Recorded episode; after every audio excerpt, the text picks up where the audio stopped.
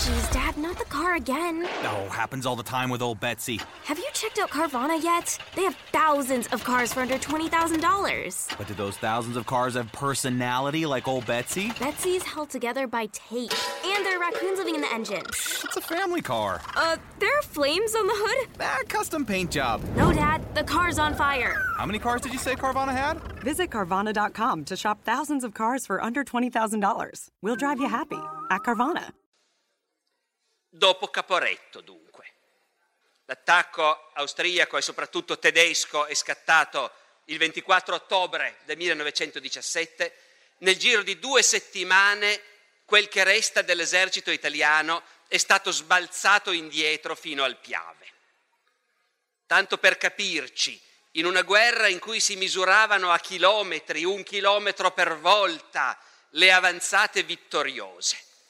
In una guerra dove l'undicesima battaglia dell'Isonzo, che noi abbiamo vinto, la battaglia della Bainsizza, ha portato l'esercito italiano a andare avanti di 8-10 chilometri e quegli 8-10 chilometri di avanzata hanno dato ai comandi austriaci la sensazione che la prossima volta crollava tutto, i tedeschi a Caporetto ci hanno ributtato indietro di 150 chilometri. Siamo in Italia, un pezzo d'Italia è occupata, le colonne di prigionieri italiani che marciano verso Oriente incrociano le colonne dei tedeschi che vanno avanti, la pancia piena perché si sono fermati a mangiare dappertutto, entusiasti, felici per la vittoria. Quando piove con gli ombrelli aperti, perché le colonne tedesche saccheggiano gli ombrelli nelle case e per un po' marciano riparandosi con l'ombrello fino a quando i loro comandi non decidono che non è una cosa adatta a dei veri uomini e quindi lo proibiscono. I tedeschi incrociano le colonne dei nostri prigionieri e scherzando gli dicono a Milano, a Milano, stiamo andando a Milano. Poi ogni tanto qualche ufficiale italiano prigioniero si trova a fare due chiacchiere con un ufficiale austriaco che parla italiano, un ufficiale austriaco che magari è di Trieste e che gli dice, anche questo ho trovato in una memoria, adesso noi andiamo a Roma a ciapare il gobetto, dove il gobetto sarebbe il Re Vittorio naturalmente. Eh, e invece non vanno a Milano e non vanno a Roma, si fermano al Piave. La prima domanda che sempre si pone in questi casi è appunto ma perché si sono fermati al Piave? Com'è che l'esercito italiano è riuscito a fermarsi lì? Qui le risposte in realtà sono tante, come sempre quando uno dice perché è successa una cosa. E non c'è mai un solo motivo, ce ne sono tanti. La tentazione dello storico sarebbe di dire ma mh, mm, avete mai avuto esempi nella storia di una vittoria dopo la quale chi ha vinto conquista tutto il mondo? No, ci si ferma sempre, sempre quando hai vinto, prima o poi ti fermi. Fermarsi al Piave dopo 150 chilometri di corsa è il minimo, i tedeschi sono esausti. Hanno lasciato indietro tutta la loro artiglieria, prima di portarla avanti ce ne vuole, gli aeroporti, i magazzini, le linee ferroviarie, tutto indietro. E le truppe sono stravolte, esauste, non ce la fanno più. Arrivati al Piave e al Grappa, in quel novembre del 17, ci provano ancora, ci sperano anche e invece lì non passano. Quel che resta dell'esercito italiano tiene duro. Ed è la prima sensazione all'improvviso in Italia che forse dopo tutto, ecco, non tutto è perduto. L'esercito, nonostante le botte che ha preso, c'è ancora e combatte ancora. Anzi, a dirla tutta, combatte meglio di prima perché quel che resta dell'esercito adesso sta combattendo in Italia ed è più facile spiegare ai soldati perché si combatte. Certo, anche prima i soldati dicevano la patria, il risorgimento, l'unità d'Italia, Trento, Trieste.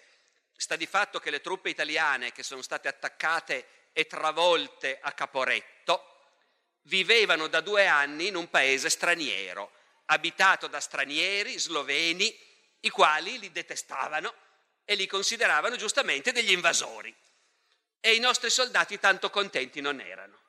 Adesso invece si combatte in Italia e la propaganda nostra lo capisce subito, è su questo che bisogna battere. Ai soldati bisogna spiegarlo e non è difficile. Guardate che di là non se ne sono mica andati tutti, certo, mezzo milione di profughi se ne sono andati dai territori oltre il Piave, ma tantissimi sono rimasti. E la nostra propaganda ai soldati insiste a dire questo, pensate a quelli che sono rimasti dall'altra parte, pensate alle donne, le sentite gridare le donne?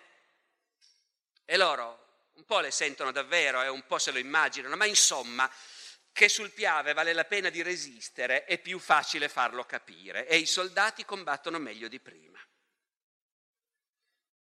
Poi ci sono anche altri motivi. Non bisogna assolutamente sottovalutare il fatto che i nostri alleati sono venuti giù a darci una mano. Non che ci vogliano bene, però il pericolo che l'Italia esca dalla guerra, che il nemico davvero arrivi a Milano, ecco, è troppo forte. Perciò gli inglesi e i francesi ci hanno mandato truppe, tante truppe. Entro fine novembre, per capirci, sono schierate sul fronte italiano 11 divisioni inglesi e francesi. 11 divisioni e più dell'intera terza armata. Noi nel corso della ritirata abbiamo celebrato la terza armata comandata dal duca d'Aosta, che mentre la seconda armata si è fatta sbaragliare a Caporetto, ecco, la terza armata è tornata indietro intatta, invitta. Poi per decenni la retorica celebrerà in Italia l'invitta terza armata. Le undici divisioni mandate dai nostri alleati da sole sono di più dell'intera terza armata. E non è solo questo, bisogna anche dirlo, gli inglesi e i francesi hanno eserciti di qualità superiore. Gli inglesi e i francesi combattono da tre anni in Francia contro il migliore esercito del mondo, i tedeschi. Noi quando ci siamo trovati di fronte ai tedeschi ci siamo sbriciolati a Caporetto. Gli inglesi e i francesi sono tre anni che tengono botta, anche se con grande fatica bisogna dire. Sono altri eserciti, hanno un'altra professionalità e altri mezzi, altre economie alle spalle. Già prima di Caporetto noi avevamo delle batterie inglesi di artiglieria mandate per amicizia simbolicamente sul nostro fronte. E gli ufficiali inglesi di artiglieria, ci sono i loro diari, i loro libri, dicono l'esercito italiano, i soldati sono coraggiosissimi, è pazzesco come vanno a farsi ammazzare i soldati, i giovani ufficiali, ma quanto a tecnica, quanto a competenza, poco. L'artiglieria ha tanti cannoni, però fa poco e poi hanno poche risorse. Fuoco normale per una batteria italiana significa sparare sei colpi all'ora. Per una batteria inglese significa sparare 30 colpi all'ora. E la differenza si vede. C'è una diversa competenza tattica, diversi armamenti. Se ne accorgono gli austriaci. Gli austriaci sono abituati a combattere con noi e con noi se la giocano alla pari. Ma nel dicembre sul Monte Tomba gli austriaci si trovano di fronte ai francesi e i francesi li fanno a pezzi. Dunque l'aiuto degli inglesi e dei francesi è una cosa consistente, significativa e dà una mano al nostro esercito che si sta in realtà rimettendo in piedi. Gli sbandati ammassati in enormi campi di concentramento pian piano vengono rimessi in riga, riprendono il fucile, vengono distribuiti ai reparti e i reparti vanno in linea e combattono. Dopodiché, naturalmente, nella nostra storiografia si è sempre molto insistito sul fatto che dopo il disastro di Caporetto abbiamo imparato qualcosa. È cambiato il comando, è cambiato lo stile di comando. Cadorna è andato via, adesso c'è Diaz. E se voi andate a vedere nella divulgazione, nella manualistica, si insiste molto sul diverso modo più umano di comandare che Diaz avrebbe portato con sé. Maggior comprensione per i soldati, per la loro mentalità, più licenze, più distrazioni, meno fucilazioni. Allora, è vero in parte. Diaz personalmente c'entra poco, probabilmente. Chi è Diaz? Di solito si dice sempre hanno nominato uno sconosciuto con grande sorpresa di tutti. È abbastanza vero. Intendiamoci, Armando Diaz non è uno sconosciuto per i suoi colleghi, è un comandante di corpo d'armata, è pur sempre Sua Eccellenza il tenente generale Armando Diaz. Ce ne saranno 30 o 40 come lui nell'esercito. Sono troppi perché il pubblico li possa conoscere. Lo mettono Quando lo spiegano agli alleati, il re Vittorio, per esempio, agli alleati, agli inglesi, ai francesi, spiega, ah, abbiamo questo Diaz, è bravissimo, è il migliore, abbiamo messo lui. La verità vera, probabilmente, è che hanno messo lui perché non volevano rischiare qualcuno più importante, perché non erano tanto sicuri di come andava a finire. Ci sarebbe stato il duca d'Aosta, il comandante della terza armata, cugino del re, ma dai il comando supremo al duca d'Aosta in un momento in cui non sappiamo se non va a finire tutto molto male. Si è già bruciato Cadorna, ne bruciamo un altro. Il re Vittorio, che su questo tema tornava spesso senza immaginare che tanti anni dopo gli sarebbe toccato davvero, il re Vittorio dice, beh, se va male e mi tocca abdicare, è meglio che ci sia mio cugino pronto. Quindi non lo mettiamo al comando dell'esercito, mettiamo uno che anche se va tutto male e ci siamo bruciati Diaz, pazienza. Poi invece Diaz riesce, Diaz e i suoi collaboratori, fra i quali, spiace dirlo, Badoglio, il quale ha delle grosse responsabilità per Caporetto, ma dopo, dopo come vice capo di Stato Maggiore uno che dà un'impronta forte di modernizzazione all'esercito italiano. È anche per quello che poi la commissione d'inchiesta su Caporetto non lo tocca Badoglio, perché è diventato un uomo prezioso. Diaz e Badoglio cambiano tante cose. Cosa cambia, per esempio? Il modo di fare propaganda con i soldati. Che con i soldati si debba fare propaganda perché quello che pensano i soldati è importante. Cadorna avrebbe detto, ma perché i soldati pensano? Ma figuriamoci, milione di analfabeti, Invece i soldati pensano e sentono. I nuovi comandanti lo capiscono meglio questo. Bisogna fare propaganda quindi. Non che non si facesse anche prima la propaganda, prima di Caporetto qualcuno aveva cominciato a capirlo. Questa idea, bisogna organizzare dei discorsi, delle conferenze per i soldati, questa idea circolava già un po' prima di Caporetto ma se uno va a vedere come veniva realizzata in pratica, ecco ve lo racconto come veniva realizzata in pratica. Una delle divisioni che vengono travolte a Caporetto, la cinquantesima divisione, pochi giorni prima dell'offensiva nemica, il generale comandante della cinquantesima divisione in Conca di Plezzo all'improvviso si sveglia, è un vecchio signore, all'improvviso si sveglia e dice, ah già già, eh, la, la, la conferenza, è stata fatta la conferenza. Sì, generale, gli dicono, stia tranquillo, è stata fatta la conferenza. La conferenza è consistita in questo. Una sala come questa, piena di alpini. Il conferenziere è un capitano dei bersaglieri, ultra settantenne, veterano della terza guerra d'indipendenza, ferito a Custozza, grande patriota che allo scoppio della guerra si è di nuovo arruolato, è capitano dei bersaglieri, a 70 anni non sanno cosa fargli fare.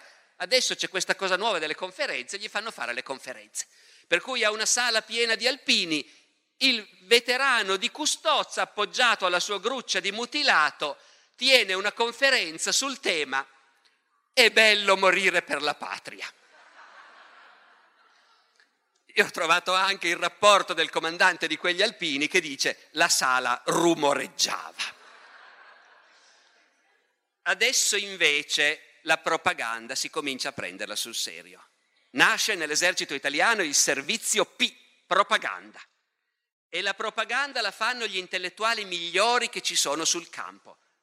Vengono arruolati in tanti, Prezzolini, Salvemini, Piero Calamandrei, Ardengo Soffici, scrittori, poeti, intellettuali di tutti i tipi, gente in gamba, che la prende sul serio questa cosa e che capisce che ai soldati appunto devi cercare di parlare in un certo modo. Devi dirgli delle cose semplici. Dall'altra parte ci sono le donne, andiamo a liberarle prima o poi. Nascono i giornalini per i soldati. Alcuni sono famosi, oggi i collezionisti ne hanno appunto gli scaffali pieni, la tradotta, giornalini fatti bene, non roba buttata via. Alla tradotta collaborano i giornalisti del Corriere della Sera, il che vuole anche dire i disegnatori della Domenica del Corriere e del Corriere dei Piccoli. Ci sarebbe da scrivere un libro su come il Corriere dei Piccoli ha formato generazioni di borghesi italiani. E poi si spinge sul fatto che appunto i soldati de- bisogna trattarli meglio, devono mangiare meglio. Prima di Caporetto mangiavano da cani, e nella ritirata hanno scoperto che era pieno di depositi strapieni di ogni ben di Dio e hanno dovuto dare fuoco a tutto per non lasciarlo al nemico. Non deve più succedere, la roba buona deve arrivare in trincea, nelle gamelle dei soldati. E poi mandarli in licenza.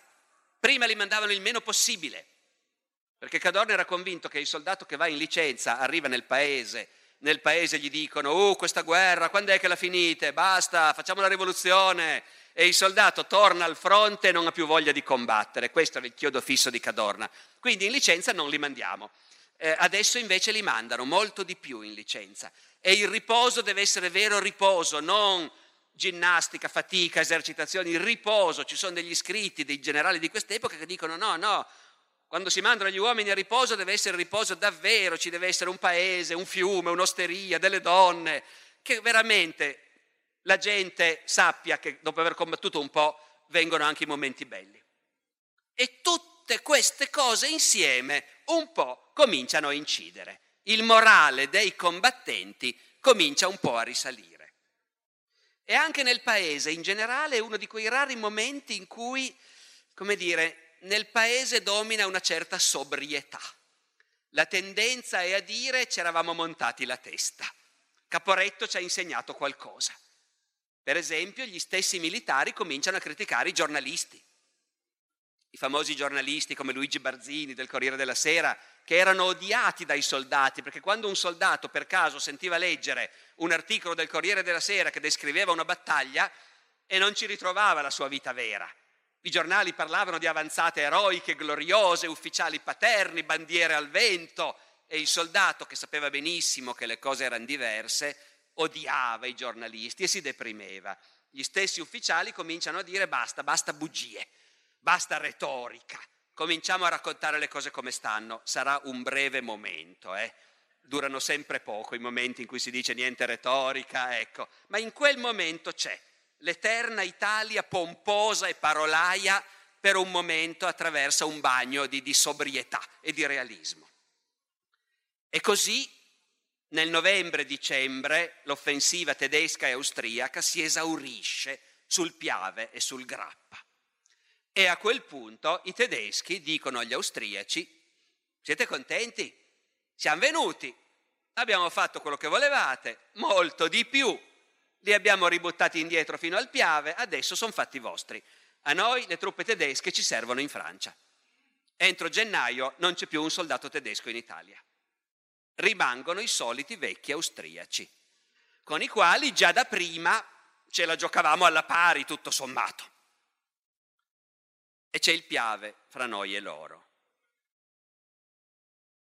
Passa l'inverno, passa la primavera. Gli austriaci non hanno abbastanza forze per attaccare e noi assolutamente non abbiamo le forze per attaccare noi. Quindi si rimane lì a guardarsi da una parte all'altra del piave. Si va avanti, la primavera declina nell'estate e si comincia a avere nel mondo la sensazione che forse quest'anno questa guerra potrebbe arrivare alla conclusione. I tedeschi in Francia, ne riparleremo, scatenano una serie di offensive, come dire, o la va o la spacca, ci bruciamo tutto, se va bene arriviamo a Parigi. Gli austriaci decidono che anche loro devono fare qualcosa. Dopotutto a Caporetto è andata così bene. Certo, ma a Caporetto c'erano i tedeschi, eh, Adesso i tedeschi non ci sono più, ma gli austriaci raccolgono lo stesso tutte le forze che gli restano per attaccare di nuovo. Attaccheranno per cercare di passare il Piave, sfondare e far crollare il fronte italiano.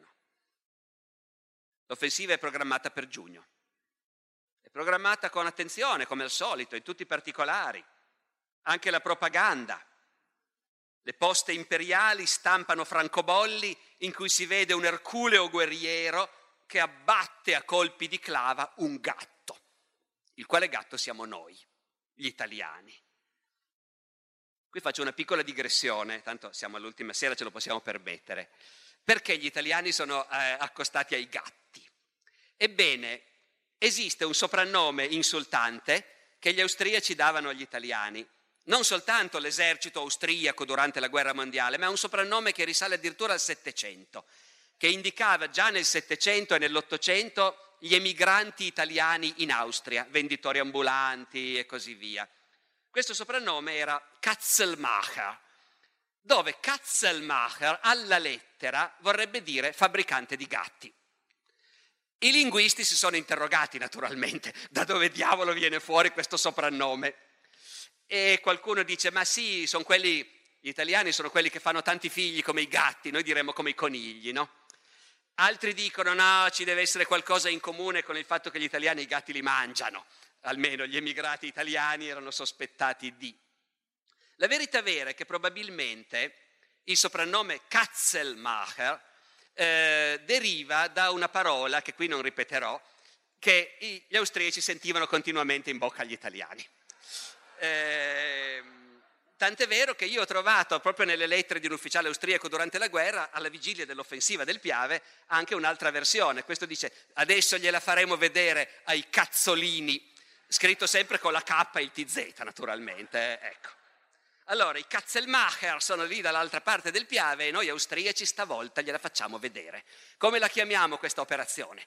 L'attacco di Caporetto fatto insieme da tedeschi e austriaci era stato battezzato l'operazione Fratellanza d'armi. Questa sono gli austriaci da soli, la chiamano operazione Radetzky, con l'idea che insomma gli italiani Radetzky se lo ricordano e ci torniamo a quei bei tempi. Un po' ci credono, un po' devono far finta di crederci. L'imperatore Carlo I nel frattempo è morto nel 16 già il vecchio Francesco Giuseppe, adesso c'è Carlo d'Asburgo, l'ultimo, l'ultimo imperatore d'Austria, uno dei pochissimi santi che si ha occasione di incontrare raccontando queste storie, perché l'imperatore Carlo I, che era molto cattolico, eh, è stato fatto santo da Papa Giovanni Paolo II, il cui padre era sergente nel suo esercito. L'imperatore Carlo I dunque fa coniare in anticipo la medaglia ricordo per l'ingresso a Venezia. È un po' presto, ma insomma è meglio portarsi avanti. Sfonderemo sul Piave e andremo a Venezia. Tanto per cambiare, gli italiani sanno benissimo che l'offensiva sta arrivando. Come sempre nella Prima Guerra Mondiale è completamente impossibile tenere segreti i preparativi. Quindi attraverso le intercettazioni telefoniche, le spie, i disertori, i comandi italiani sanno benissimo che la mazzata sta per arrivare. E mentre prima di Caporetto erano stati molto tranquilli e sicuri di sé, adesso vogliono far vedere che hanno imparato la lezione. Cosa è successo a Caporetto? Una marea di sbandati, centinaia di migliaia di sbandati. Abbiamo dovuto allestire, anti- allestire all'ultimo momento enormi campi per ospitare tutti questi sbandati. Adesso, alla vigilia dell'offensiva del Piave, tanto per essere sicuri, i campi per accogliere i nostri sbandati nelle retrovie li preparano già prima. Così, se crolla tutto, almeno siamo già pronti a recuperare gli sbandati. Dopo Caporetto, Cadorna aveva dovuto evacuare in fretta e furia da un giorno all'altro il Comando Supremo di Vicenza. Fosse, adesso il Comando Supremo è a Padova, però se quelli sfondano sul Piave, fatto sta che un gruppetto di ufficiali dello Stato Maggiore viene mandato a Salso Maggiore, che sembra abbastanza indietro, a cercare gli edifici per l'evacuazione del Comando Supremo. Se dobbiamo abbandonare Padova, almeno sappiamo già dove andare. Ma in realtà, a parte questo, questi sono gli aspetti umoristici, ma la preparazione italiana stavolta c'è invece. Stavolta, ecco, è passato del tempo, sono passati otto mesi da Caporetto. Gli eserciti in guerra imparano in fretta. A Caporetto gli italiani si sono trovati di fronte a un nemico, i tedeschi, che combatteva con tattiche, tecniche che gli italiani avevano appena cominciato ad annusare, ma non le conoscevano ancora veramente. Ed è per quello che ci siamo sbriciolati. Ma otto mesi in guerra sono un tempo enorme. Il nostro esercito ha imparato, i generali hanno studiato e si sono messe in pratica le cose che sapevano fare i tedeschi e noi invece no. L'esempio più importante è l'uso dell'artiglieria. Adesso entro un po' in un aspetto tecnico, ma non ha senso parlare di queste battaglie senza sapere quali erano le condizioni tecniche in cui quegli uomini si trovavano a combattere e a morire. Cos'è l'artiglieria? L'artiglieria significa questo. Nella prima guerra mondiale quando si attacca si è svantaggiati, il nemico ha le mitragliatrici, le trincee, il filo spinato e tu vai a farti ammazzare Fin dai primi mesi della prima guerra mondiale si capisce questo. Se tu vai all'attacco come ai vecchi tempi con la baionetta in canna e le bandiere al vento, quelli ti massacrano. Non ci arrivi neanche alle loro trincee. Allora la reazione dei generali è stata di dire, mm, allora vuol dire che prima di attaccare li bombardiamo. Tanto abbiamo dei cannoni meravigliosi, i cannoni negli ultimi anni hanno avuto dei progressi straordinari. Gli scienziati che si dedicano con zelo umanitario a questa cosa in tutti i paesi hanno inventato meravigliosi esplosivi nuovi. Non è solo Nobel che ha inventato la dinamite. Tutti i laboratori sono lì che lavorano e producono nuovi esplosivi, sempre più potenti. Abbiamo, tutti hanno un'artiglieria di una potenza che non si era mai vista. Allora va bene, se vogliamo attaccare, vuol dire che prima li bombardiamo, così con l'artiglieria li radiamo al suolo, le loro trincee, il loro filo spinato, le loro mitragliatrici. Bombardiamo anche per un giorno intero. All'inizio della prima guerra mondiale sembra una cosa da pazzi, invece lo fanno. Per 24 ore si bombarda con tutto quello che costano i proiettili, che hanno un costo infernale. Non importa, per 24 ore si bombarda. E poi si va all'attacco, vedrete, l'artiglieria avrà spianato tutto. Si va all'attacco e gli altri vengono fuori dalle trincee, dalle rovine, tirano fuori le mitragliatrici e ti spianano di nuovo come prima. Come è successo? Succede che la gente in trincea è molto ben difesa contro il bombardamento e quando il bombardamento si accentua la gente fa le trincee più profonde e comincia a fare i ripari di cemento, i bunker e a lasciare in trincea solo qualcuno, le vedette, gli altri ben al riparo dietro. Risultato, bombardare per un giorno non serve a niente. Come funziona la mente umana? Funziona così, che i generali dicono, allora bombardiamo per due giorni e infatti si comincia a bombardare per due giorni prima di attaccare. Va tutto allo stesso modo. Allora bombardiamo per tre giorni. Nel 1916 siamo arrivati al punto che prima di attaccare sulla Somme, primo luglio 1916, gli inglesi bombardano per una settimana. Allora, ovviamente non è che non fa niente bombardare per una settimana, uno non vorrebbe essere nei panni dei fanti tedeschi che se ne stanno nascosti nei loro bunker per una settimana con il mondo che gli esplode fuori. Fatto sta che neanche dopo una settimana non basta. Quando gli inglesi vanno all'attacco ci sono ancora abbastanza tedeschi pronti per falciarli. A questo punto, sono sicuro che ci saranno stati dei generali che avranno detto, beh allora otto giorni ma ci sono anche dei generali tedeschi che dicono no, pensiamoci un po' meglio a questa cosa. Bisogna cambiare sistema totalmente. Tu cominci il bombardamento, gli altri sanno benissimo che tu bombarderai per giorni e giorni e giorni e poi andrai all'attacco. Quindi si preparano, si sistemano e stanno lì ad aspettare. Noi, dicono i tedeschi, potremmo provare a fare così. Bombardiamo solo per un'ora. Quando gli altri hanno appena cominciato a mettersi al riparo, il bombardamento finisce e i nostri vanno all'attacco e li prendiamo di sorpresa. Questa cosa la provano, dice proviamola prima contro quelli un po' più deboli. La provano contro i russi nell'estate autunno del 17, funziona a meraviglia. Dicono proviamola contro degli altri anche loro deboli. La provano a Caporetto, funziona a meraviglia.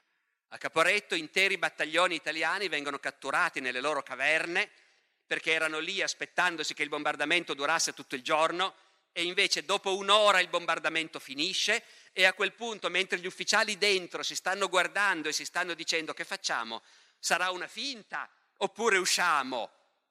E ci sono già i primi tedeschi all'ingresso della caverna che dicono italiani arrendetevi. Ecco, e gli italiani che a Caporetto avevano una poderosa artiglieria non l'hanno quasi usata. Perché? Perché non sapevano bene come usarla. E non erano abituati a difendersi, attaccavamo sempre noi. Quando attacchi tu, gli ordini per l'artiglieria sono facili. La vedete quella trincea laggiù, anzi sulla cartina, quel punto sulla cartina a 8 chilometri. Voi bombardate quel punto. Bombardatelo 50 colpi al giorno, non dovete fare nient'altro. È diverso quando sono gli altri che ti attaccano. Dove devi sparare? Chi è che ti dice dove devi sparare? La nostra artiglieria era completamente impreparata. Ma fra Caporetto e il Piave, fra l'ottobre 17 e il giugno 18, anche i nostri ufficiali di artiglieria hanno studiato come fanno i tedeschi quando vengono attaccati. Ed è passato un nuovo concetto che è la contropreparazione, che vuol dire questo, quando gli altri che ti vogliono attaccare cominciano a sparare, ecco nel caso di Caporetto gli ordini per i nostri cannoni erano state bravi, tranquilli, zitti, quando avete l'impressione che gli altri attaccano, magari cominciate a sparare, però poco perché i proiettili costano. Adesso il discorso è completamente diverso. I proiettili costano pazienza, per una volta spendiamo. Il piave bisogna tenerlo, c'è poco da fare, si gioca il paese, si gioca la monarchia. Costi quel che costi, che per una volta non vuol dire non importa quanti morti ci saranno, ma vuol dire non importa quanti soldi spendiamo. Quindi l'artiglieria ha questi ordini, la contropreparazione, che è la forma più moderna, appena imparata, che significa appena quelli con mille cannoni cominciano a spararci, noi rispondiamo con duemila cannoni. E tu, loro ci sparano un giorno intero e anche noi gli spariamo un giorno intero. Spariamo ai loro cannoni, spariamo ai loro comandi, ai loro magazzini, alle strade. Le truppe che vengono all'attacco dovranno passare da qualche parte, no? E noi spariamo lì continuamente, senza risparmiare. È la prima volta che l'artiglieria italiana si comporta sul Piave in modo moderno. La contropreparazione vuol dire che le truppe austriache che si preparano all'attacco vengono schiacciate nelle loro trincee di partenza da una marea di, di fuoco. Le truppe, i comandi, i centralini, saltano i telefoni, comincia già male, insomma. Detto questo, gli austriaci attaccano e sono talmente disperati che nonostante tutto passano il Piave e costituiscono una testa di ponte al di qua del Piave. L'attacco scatta il 15 giugno e gli austriaci passano sotto il bombardamento italiano che produce perdite spaventose, però gli austriaci vanno avanti, passano il Piave, gettano passerelle, portano al di là molte truppe. Intanto piove Piove, piove, piove il 15 giugno, piove talmente tanto che il Piave si gonfia e dalla parte italiana ovviamente stanno a vedere pregando che il fiume salga. Il fiume sale e finalmente porta via le passerelle degli austriaci. Quelli che sono passati di qua rimangono bloccati. Nei giorni seguenti gli austriaci continuamente ributtano passerelle sotto il bombardamento e traghettano gente dalla nostra parte, ma non riescono ad allargarsi. E fin dal primo giorno le perdite sono spaventose. Già la prima sera un ufficiale austriaco annota nel suo diario, l'offensiva è completamente fallita, la nostra artiglieria è miserabile, spara sulle nostre stesse truppe, centinaia di uomini sono annegati. Continuano per cinque giorni. E questa è la battaglia del Piave, e eh? dall'altra ci sono i nostri, i quali non lo sanno come andrà a finire. E, e l'idea di una nuova Caporetto che sta arrivando ce l'hanno in testa tutti però i nostri tengono, con fatica, con perdite enormi anche i nostri, però non crolla il fronte. E gli austriaci nella testa di ponte sono sotto il bombardamento e alla fine crollano loro. Dopo cinque giorni, il 20, il comando austriaco decide l'offensiva è fallita. Basta, troppe perdite, troppi morti, abbandoniamo la testa di ponte. Le truppe in realtà hanno già cominciato a abbandonarla loro, scappando al di là del Piave in tutti i modi, anche a nuoto che col Piave in piena non è la migliore delle idee. L'ultimo giorno un ufficiale austriaco racconta, all'alba, dopo che abbiamo respinto un violento attacco degli italiani, perché gli italiani attaccano continuamente la testa di ponte per ributtarli al di là del Piave, arriva la notizia che a nord la linea è rotta e che le truppe fuggono. È la catastrofe. I resti della fanteria sgombrano le trincee e corrono verso il fiume. Un fuoco violentissimo li insegue e l'acqua gialla del Piave ribolle sotto le esplosioni ininterrotte delle granate. Le acque del Piave portano a valle un numero enorme di cadaveri. La battaglia del Piave è la vera grande vittoria italiana di questa guerra. È la volta che l'esercito italiano da solo, da solo ci sono ancora inglesi e francesi, eh, ma il grosso siamo noi, davanti al nemico tradizionale, gli austriaci, che è un nemico alla nostra altezza, per una volta l'esercito italiano si è dimostrato superiore.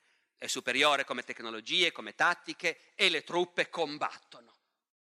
Naturalmente la battaglia del Piave scatena anche un'ondata di propaganda e di retorica. È inevitabile. In tutti i paesi belligeranti la propaganda domina incontrastata e la retorica è spaventosa dappertutto. La battaglia del Piave ha lasciato alcune tracce nella memoria collettiva italiana. Ricordate le scritte, per esempio, le foto che tutti abbiamo visto una volta nella vita, il pezzo di muro di una casa diroccata con sopra scritto tutti eroi, o il Piave o tutti accoppati. E per tanto tempo si cercava di far credere che un soldato spontaneamente aveva scritto quella cosa. Poi pian piano viene fuori che era il comando supremo che faceva fare queste scritte sui, sui muri. Dentro un'osteria compare un'altra scritta che diventerà molto famosa.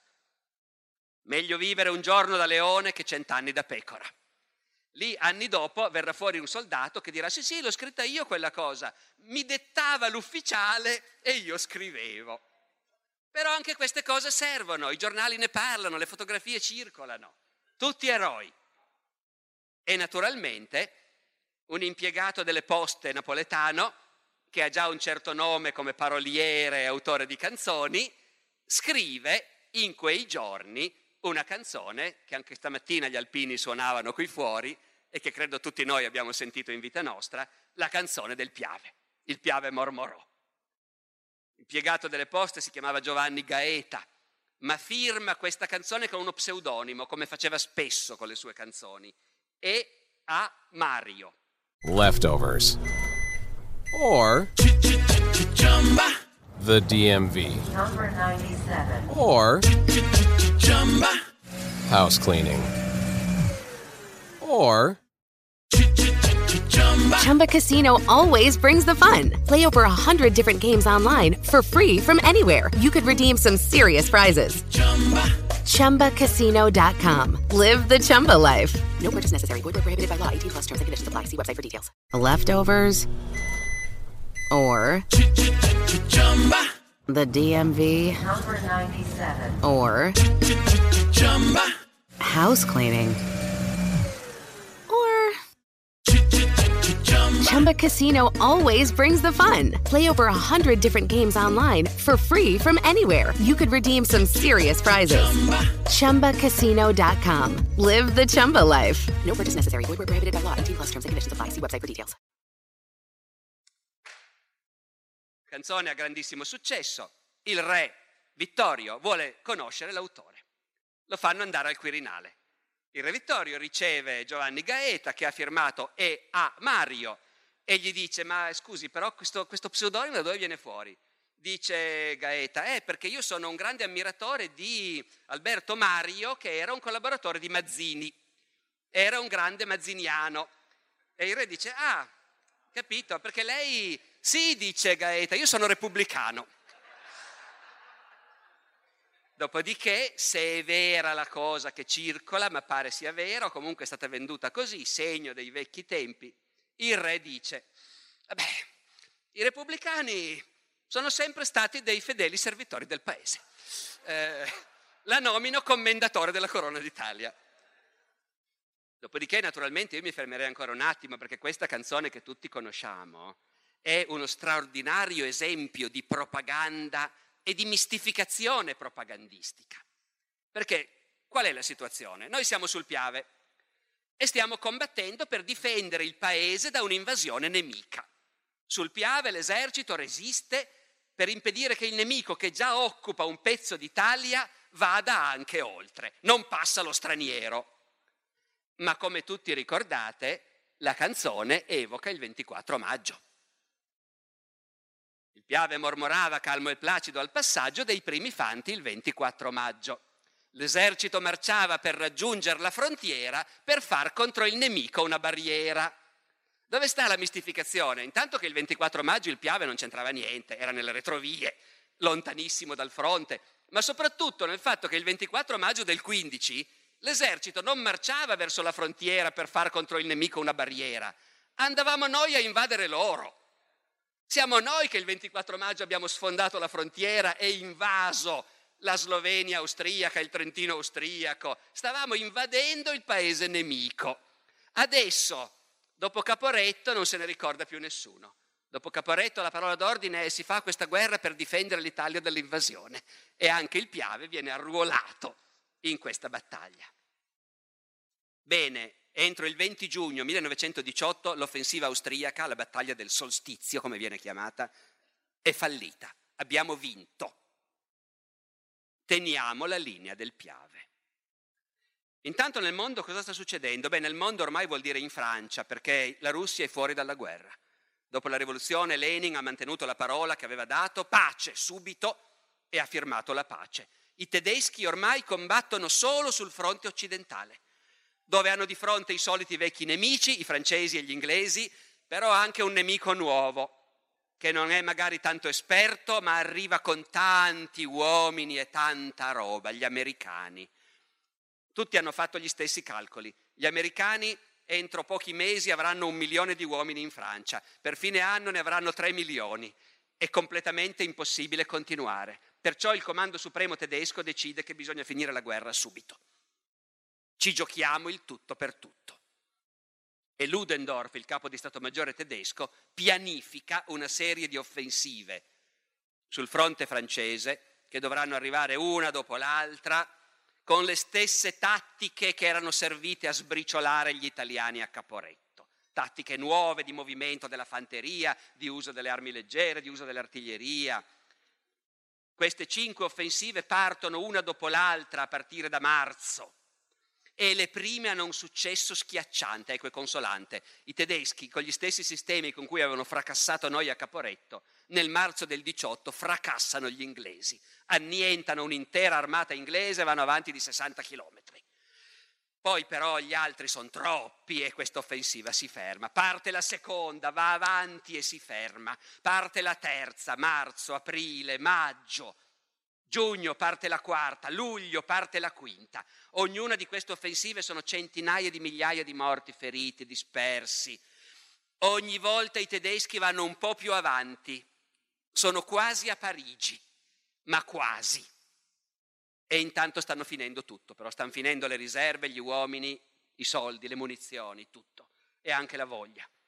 La quinta offensiva, che parte il 15 luglio, è un disastro.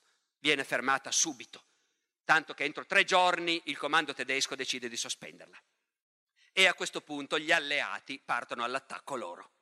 Ormai c'è il milione di americani, ci sono le armi nuove, i carri armati, che hanno appena inventato e che funzionano.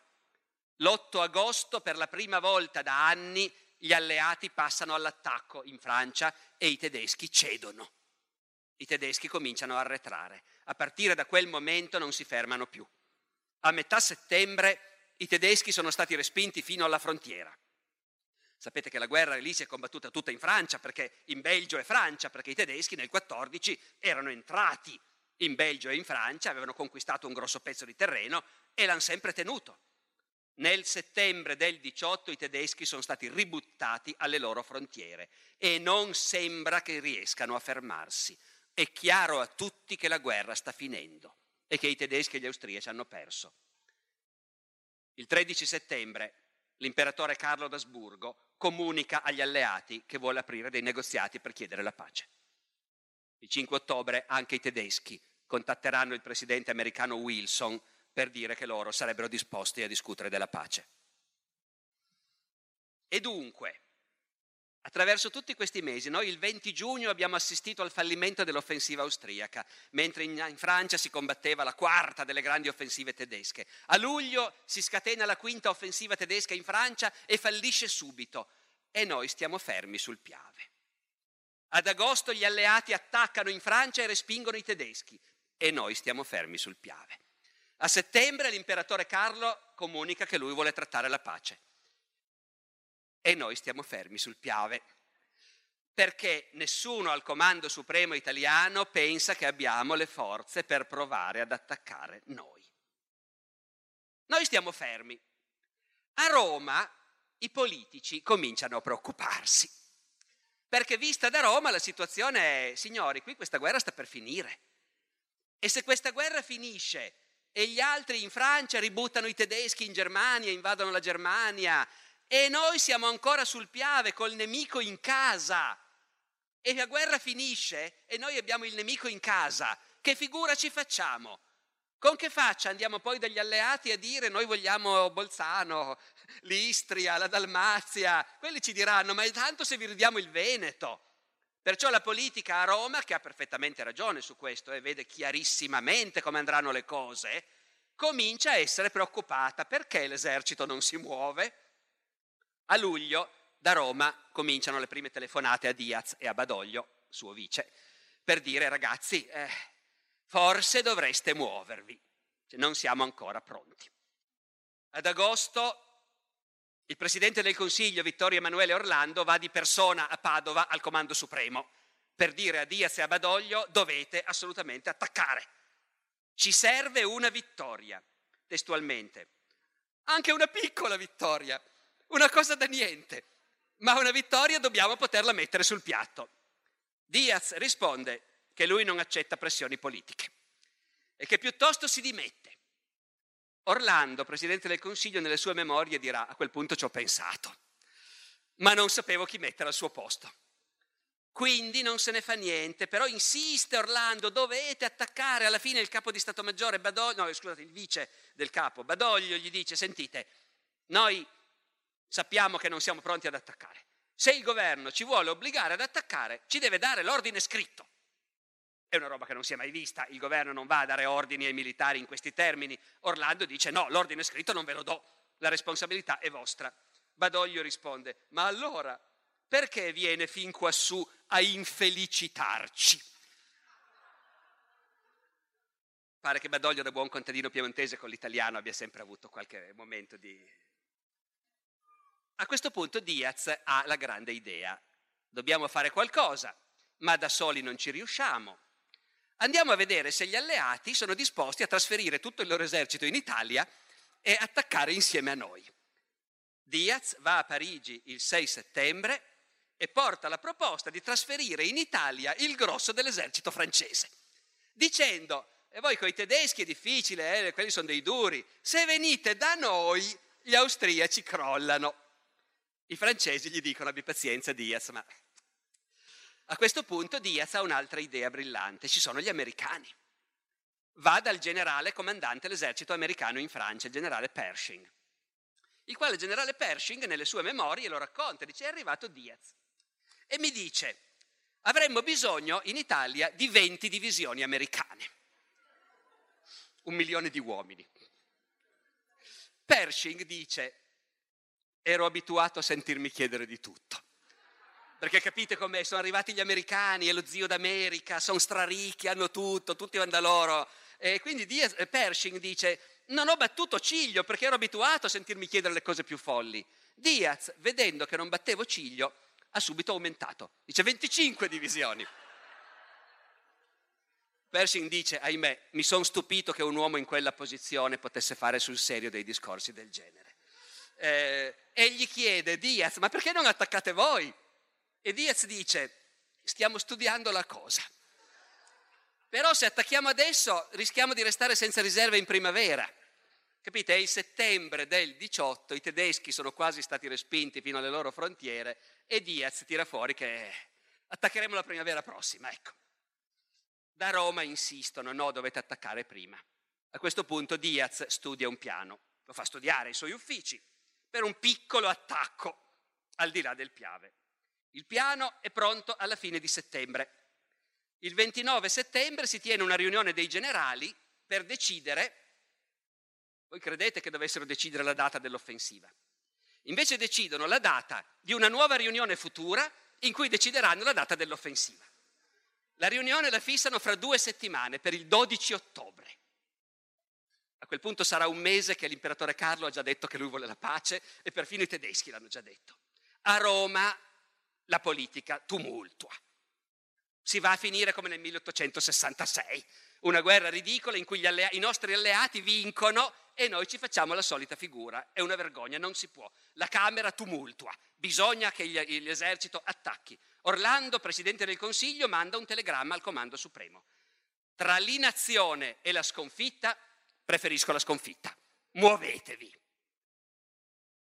Nel frattempo il mondo sta crollando. Il 29 settembre la Bulgaria, alleata degli imperi centrali, ha firmato la pace. È chiaro che è questione di poche settimane. Non solo il mondo sta crollando, ecco, mi fermo un momento su questo. L'Austria sta crollando, l'impero austriaco si sta disgregando da solo. Perché mentre l'imperatore Carlo ha contattato Wilson, presidente americano, ed è disposto a fare la pace sulla base dei 14 punti di Wilson che dicevano autodeterminazione per i popoli, e l'imperatore Carlo va avanti, addirittura precede Wilson. Il 16 ottobre l'imperatore Carlo pubblica un proclama in cui dichiara che le regioni polacche dell'impero sono libere di andarsene. Se vogliono unirsi con altri territori polacchi e formare una nuova Polonia, lo possono fare. E la parte ungherese può essere indipendente se vuole, e la parte austriaca diventerà uno Stato federale di quattro nazionalità, tedesca, ceca, jugoslava e ucraina. Questo proclama ufficialmente l'imperatore Carlo il 16 ottobre. Gli americani rispondono, ormai è troppo tardi, questi popoli faranno quello che vogliono loro e non quello che gli offri tu. La pace si farà soltanto sulla base del fatto che ogni nazionalità dell'impero austriaco decide in piena libertà tutto quello che vuole fare. In effetti, il 14 ottobre si è già formato un governo nazionale cecoslovacco all'interno dell'impero austriaco che ha dichiarato guerra all'Austria. La Croazia, regione dell'impero austriaco, sta negoziando con la Serbia, paese nemico, per creare la Jugoslavia. Il 28 ottobre è proclamata la Cecoslovacchia indipendente. Il 29 ottobre è proclamata la Jugoslavia. Il 31 ottobre l'Ungheria si proclama indipendente. Questo è quello che succede nel corso del mese di ottobre. Da noi, il 12 ottobre, si è fatta la riunione per decidere quando cominciare l'attacco hanno deciso lo cominciamo il 18 ottobre, senza fretta per l'appunto. Si scoprirà in seguito che i parlamentari austriaci, per venire, designati per venire a chiederci l'armistizio, erano pronti già dal 13 ottobre. Le loro credenziali per negoziare erano datate 13 ottobre. Però il comando austriaco ha detto, beh però, finché gli italiani non si muovono, e finché il nostro esercito regge, stiamo a vedere e aspettiamo. Diaz ha ordinato l'attacco per il 18 ottobre. Cosa succede il 18 ottobre sul Piave? Che piove, diluvia, il Piave in piena, intransitabile. Rimandano di una settimana al 24 ottobre. C'è di buono che è l'anniversario di Caporetto. Intanto l'esercito austriaco sta cominciando a disgregarsi da solo. Il 20 ottobre i primi reggimenti ungheresi in Valsugana decidono di ammutinarsi e si mettono in marcia per tornarsene in Ungheria. Finalmente il 24 ottobre attacchiamo. Attacchiamo prima sul Grappa per attirare lì l'attenzione degli austriaci e poi dopo due giorni sul Piave per passarlo e sfondare. Comincia la battaglia di Vittorio Veneto che nei primi giorni è una vera battaglia, questo va detto. Quei primi due giorni in cui i nostri attaccano sul Grappa sono giorni pesanti, perché l'esercito austriaco, nonostante tutto, l'esercito di un impero che sta, mor- sta finendo di esistere, questo esercito contro gli italiani ha ancora voglia di combattere. Per cui nei primi giorni gli austriaci tengono. La sera del 26 si gettano le prime passerelle sul Piave. La notte la piena spazza via tutto. La notte del 27 si rifanno i ponti, il 28 il Piave li spazza via di nuovo, però intanto i nostri stanno passando. C'è una prima testa di ponte al di là del Piave. Entro il 29 abbiamo grosse forze al di là del Piave e a questo punto la battaglia di Vittorio Veneto in realtà è finita, perché l'esercito austriaco decide che basta. Le truppe austriache sono fatte in gran parte di uomini nella cui patria nuovi governi stanno proclamando l'indipendenza, la pace e così via. Nessuno ha più voglia di combattere, al di là del fatto che crepano di fame. I prigionieri austriaci catturati a Vittorio Veneto peseranno in media 45 kg l'uno.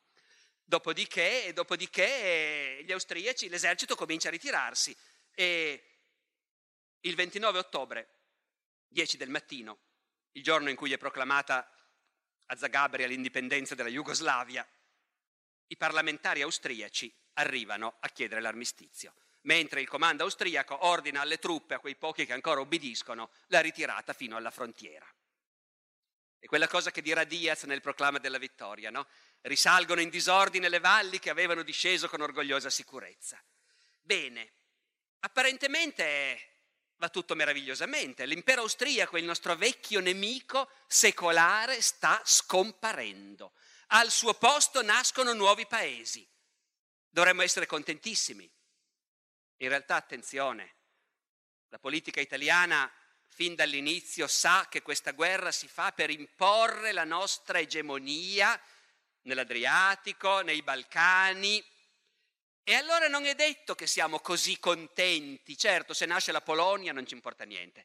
La Cecoslovacchia va anche bene, ma la Jugoslavia no. La Jugoslavia ai nostri politici non piace per niente. L'idea che invece di tanti piccoli stati nasca un grosso Stato alla nostra frontiera e si sa già benissimo che gli jugoslavi ai negoziati per la pace diranno Trieste, ma Trieste è slava, Gorizia, ma Gorizia è slava, l'Istria, Fiume, la Dalmazia, neanche per idea. Quindi per i nostri in realtà la Jugoslavia è un incubo. Vi racconto uno specifico episodio. Molti di voi l'avranno sentito forse nominare perché da bambini si studiava addirittura a scuola, l'affondamento della Viribus Unitis. La Viribus Unitis è una corazzata austriaca una delle poche che gli rimangono, ancorata nel porto di Pola, la, del, la sera del 31 ottobre, con un'azione di gruppi d'assalto cui siamo, in cui siamo così bravi, la nostra marina è sempre stata brava in queste cose, due fegatacci entrano nel porto di Pola con una nuova arma speciale, una mina semovente che viene agganciata di nascosto sotto la tolda della corazzata Viribus Unitis. Poi i due sommozzatori, Paolucci e Rossetti, che beccheranno la medaglia d'oro tutti e due per questo ovviamente, escono fuori, gli austriaci li vedono, li catturano e dopodiché, poche ore dopo, la Viribus Unitis salta e affonda con gran parte del suo equipaggio con il suo comandante. 31 ottobre. Peccato che il 29 ottobre era stata proclamata l'indipendenza della Jugoslavia e il 30 ottobre l'imperatore Carlo aveva regalato la sua flotta alla Jugoslavia.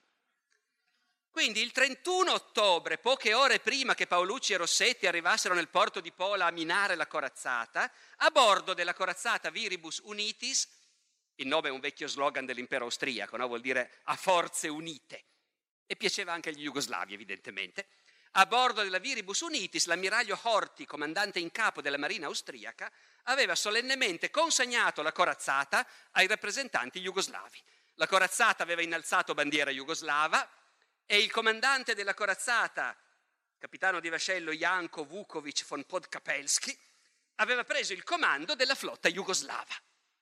Poche ore dopo noi affondiamo la principale corazzata della flotta jugoslava, con il suo equipaggio croato a bordo e con a bordo il comandante della marina jugoslava che affoga durante l'affondamento della corazzata.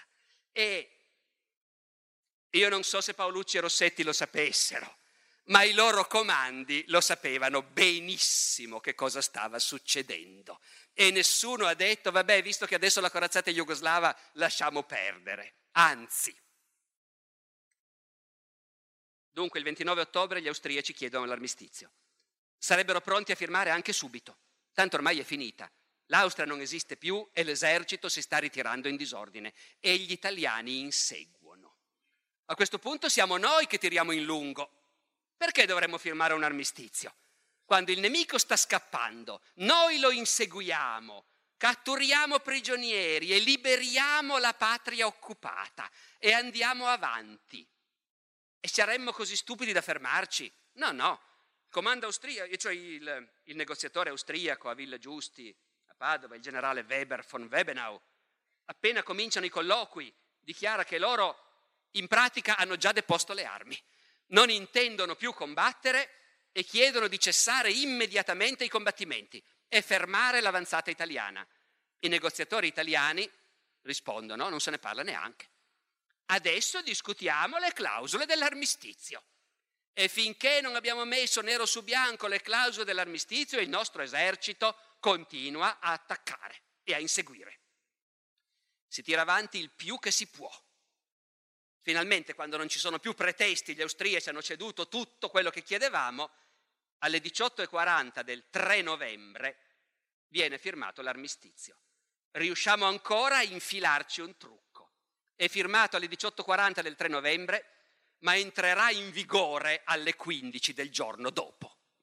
Migliaia di soldati austriaci che non hanno capito questa cosa, quella sera, quella notte, quel mattino dopo vedono arrivare gli italiani, li salutano allegramente e vengono immediatamente catturati e fatti prigionieri. Alla fine di tutto questo i nostri sono quasi a Innsbruck. Siamo sbarcati a Trieste. Per il rotto della cuffia siamo riusciti a prenderci quel che volevamo. Abbiamo in mano 300.000 prigionieri, quasi tutti uomini che credevano che la guerra fosse finita e stavano tornando a casa. Invece resteranno ancora parecchi mesi in prigionia italiana adibiti ai lavori forzati Devo dire ci sono rarissime testimonianze di questi prigionieri austriaci che sono rimasti in prigionia appunto fino al marzo-aprile del 19 in Italia. La prigionia degli italiani in Austria era stata spaventosa per la fame tremenda nei lager, ma anche le testimonianze dei prigionieri austriaci trattenuti in Italia fino al 19, le poche che ho letto, parlano solo di quello, fame, fame disperata, maltrattamenti, la stessa identica cosa che i nostri hanno subito nei lager. Dopodiché abbiamo vinto. Abbiamo vinto la battaglia di Vittorio Veneto e abbiamo vinto la guerra.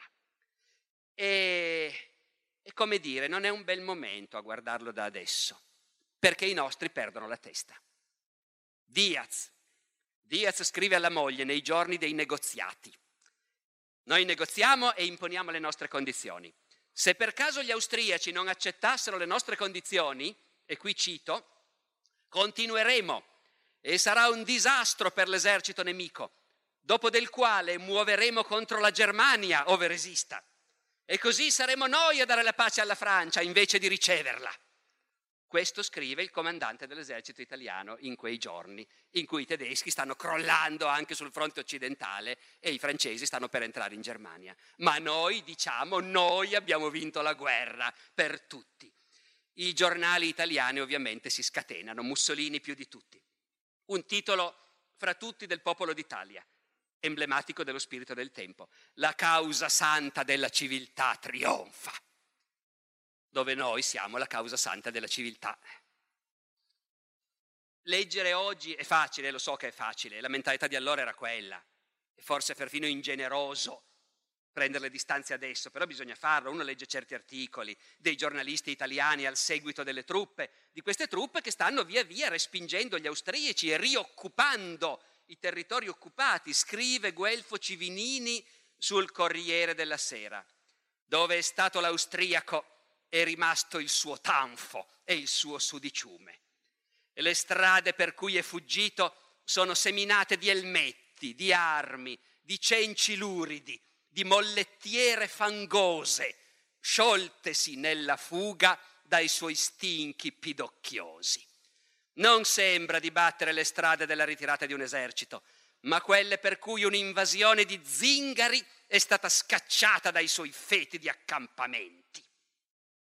E insomma, per finire, aveva ragione Prezzolini, il quale amava i paradossi e a un certo punto ha scritto che per l'Italia Caporetto è stata una vittoria e Vittorio Veneto una sconfitta.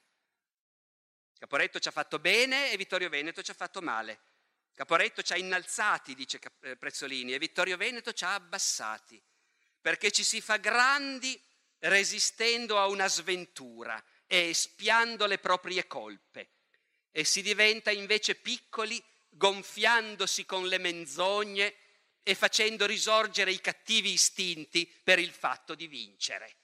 Questo diceva Prezzolini, non lo dico io, però del vero c'era, il che non toglie niente al fatto che i nostri nonni hanno combattuto quella, mio nonno anche era lì, terza armata, l'invitta terza armata del duca d'Aosta. I nostri nonni e bisnonni hanno combattuto quella guerra, si sono fatti ammazzare in 600.000 hanno passato delle cose che oggi sono inimmaginabili, alla fine hanno vinto, però quel paese vittorioso ha scoperto alla fine di essere un paese con le ossa rotte, indebitato fino al collo, eh, con una disoccupazione spaventosa, un malessere sociale dilagante e tutti che dicevano Noi dovremmo avere molto da questa vittoria, non ci vogliono dare tutto quello che ci spetta. Noi dovremmo essere forti, potenti, comandare, avere un impero, non ce lo vogliono dare, gliela faremo vedere noi la prossima volta. Ecco, non è uscita bene da quella guerra l'Italia. Se ci pensate, i paesi che hanno vinto quella guerra, l'Inghilterra, la Francia, sono usciti anche loro disastrati, con un'economia molto mal ridotta, disoccupazione spaventosa, scioperi, ma lì non ci sono stati sommovimenti sociali, la democrazia ha tenuto. La democrazia è andata al diavolo nel dopoguerra nei paesi sconfitti, tra rivoluzioni e controrivoluzioni, in Germania, in Austria, in Ungheria. L'Italia, se uno guarda quello che c'è successo nel dopoguerra, assomiglia più ai paesi sconfitti che non ai paesi che la guerra l'avevano vinta davvero e anche questa è una cosa su cui, come dire, vale la pena di riflettere. Grazie.